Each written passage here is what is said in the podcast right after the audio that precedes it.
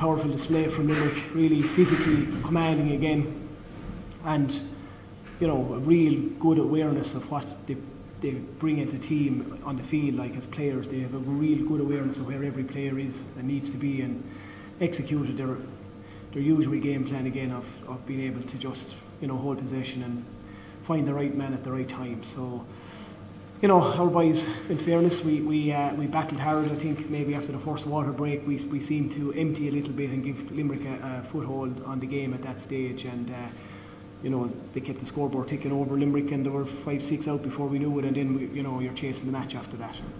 Brendan Cummins said during the week that it was grossly unfair on Waterford to play four weekends in a row. Would you agree with that?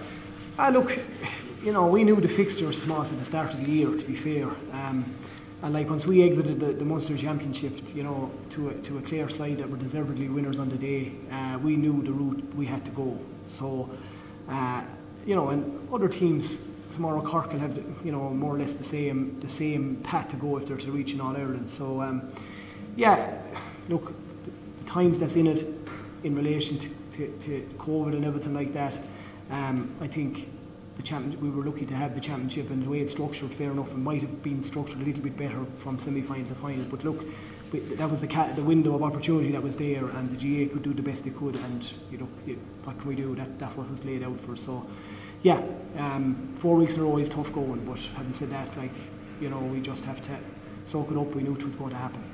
Did you think you were coming before goal?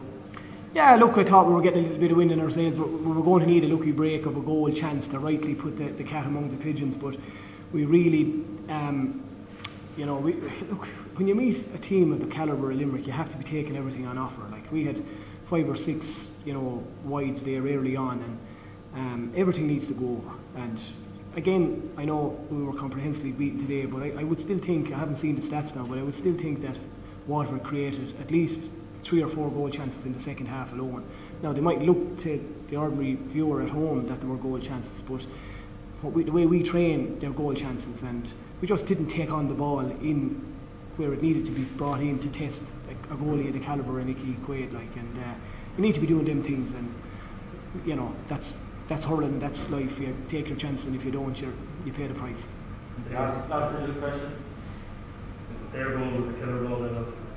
Ah, it was, yeah, it definitely took the, the life out of us, 100% it did. You know, you have the match back to six points. Um, little bit of momentum going, a little bit of pep in your step again, looking up, especially up front at, our, at our forwards, beginning to say, well, maybe there's a, a, chance here, and then the back of the net rattles down at your end, and, and it's uh, it's definitely a blow to, to everybody, just right on the bang whistle of, of the water break. But look, that's what good teams do to you, and Limerick are all of that, a really good team. Did the 30 minute delay affect you in any way? The, the sorry, Thomas? The 30 minute delay to the Ah, no, not at all. No, we were fine. We just, we, no, we had no issues that way at all. Um, you know, we'd have probably have liked to have it conveyed a little bit sooner to us, and uh, you know, that's that's all. But no, it had no effect whatsoever in that in that regard. It seemed like the league where your charges kept on running at the Limerick defence. You know, the passes I suppose that were sticking the last couple of weeks against Yeah. Ireland, just didn't really happen then.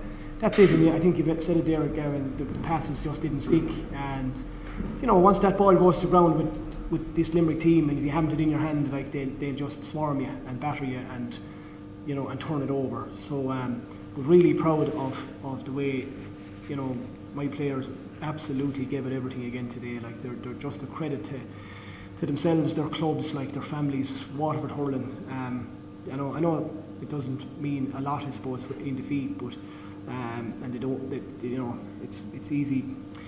They don't want that sort of maybe patronising uh, comments from me, but they genuinely are a, a great bunch of players to work for. I'm really proud of what they, they've done over the last month for for hurling and for hurling in Waterford and GAA in Waterford and actually hurling across the country. In fairness, they've given every county a lift as to how you how you can survive and fight and battle your way into the latter stages of the championship. So really proud to be involved with them. You started a bit of a halfway through the second half. Things would have been different had that, goal the? Yeah, I think so. I think that, that I don't think it'd been different, but it would have made it for a very interesting last last 20 minutes or so, you know. But uh, yeah, no, that goal definitely created uh, definitely created um, you know that extra bit of a gap between us that that was you know it was going to be always hard to pick it back. Liam, we've reached the end of your two-year term that you were given initially. The option of a third year. Would you like to go again in 2022?